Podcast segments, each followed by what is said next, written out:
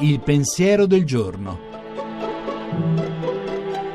In studio Chiara Giaccardi, docente di Sociologia e Antropologia dei Media all'Università Cattolica di Milano. Quando una giornata nuova inizia, non sempre riusciamo ad accoglierla col sorriso. I dolori del mondo, le ingiustizie, le nostre preoccupazioni, le fatiche che ci attendono, a volte diventano un peso che ci toglie il respiro e ci schiaccia sulla dimensione del lamento, della rassegnazione, della sfiducia. Rischiamo di sentirci impotenti e inutili. Ma nessuno è inutile in questo mondo se è capace di alleggerire i pesi di un altro uomo, scriveva Dickens.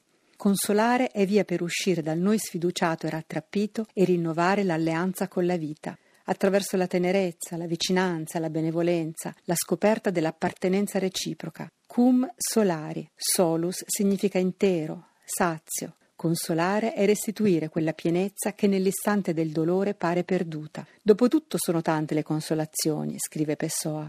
C'è l'alto cielo azzurro, limpido e sereno, in cui fluttuano sempre nuvole imperfette, e la brezza lieve, e alla fine arrivano sempre i ricordi, con le loro nostalgie, la loro speranza e un sorriso di magia alla finestra del mondo, quello che vorremmo, bussando alla porta di quello che siamo. Ciò che ci consola, quando ci sentiamo poveri e spenti, ci viene sempre dal di fuori, da qualcun altro. È un paradosso tipico dell'umano, il fatto che possiamo superare i nostri limiti solo attraverso un giro lungo, che prima richiede un'apertura, uno sbilanciamento oltre sé, una capacità di accogliere ciò che ci viene incontro e, dilatando il nostro orizzonte, ci regala uno sguardo nuovo. Per questo consolare non è mai un'anestesia, bensì una restituzione di integrità. E non bisogna per forza essere spensierati per poter consolare. Anzi, basta tornare alle parole semplici del diario di Anna Frank, che ancora oggi sono un balsamo per i cuori stanchi.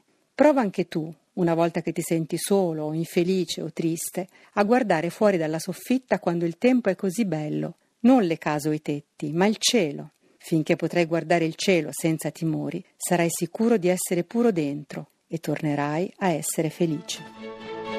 La trasmissione si può riascoltare e scaricare in podcast dal sito pensierodelgiorno.rai.it.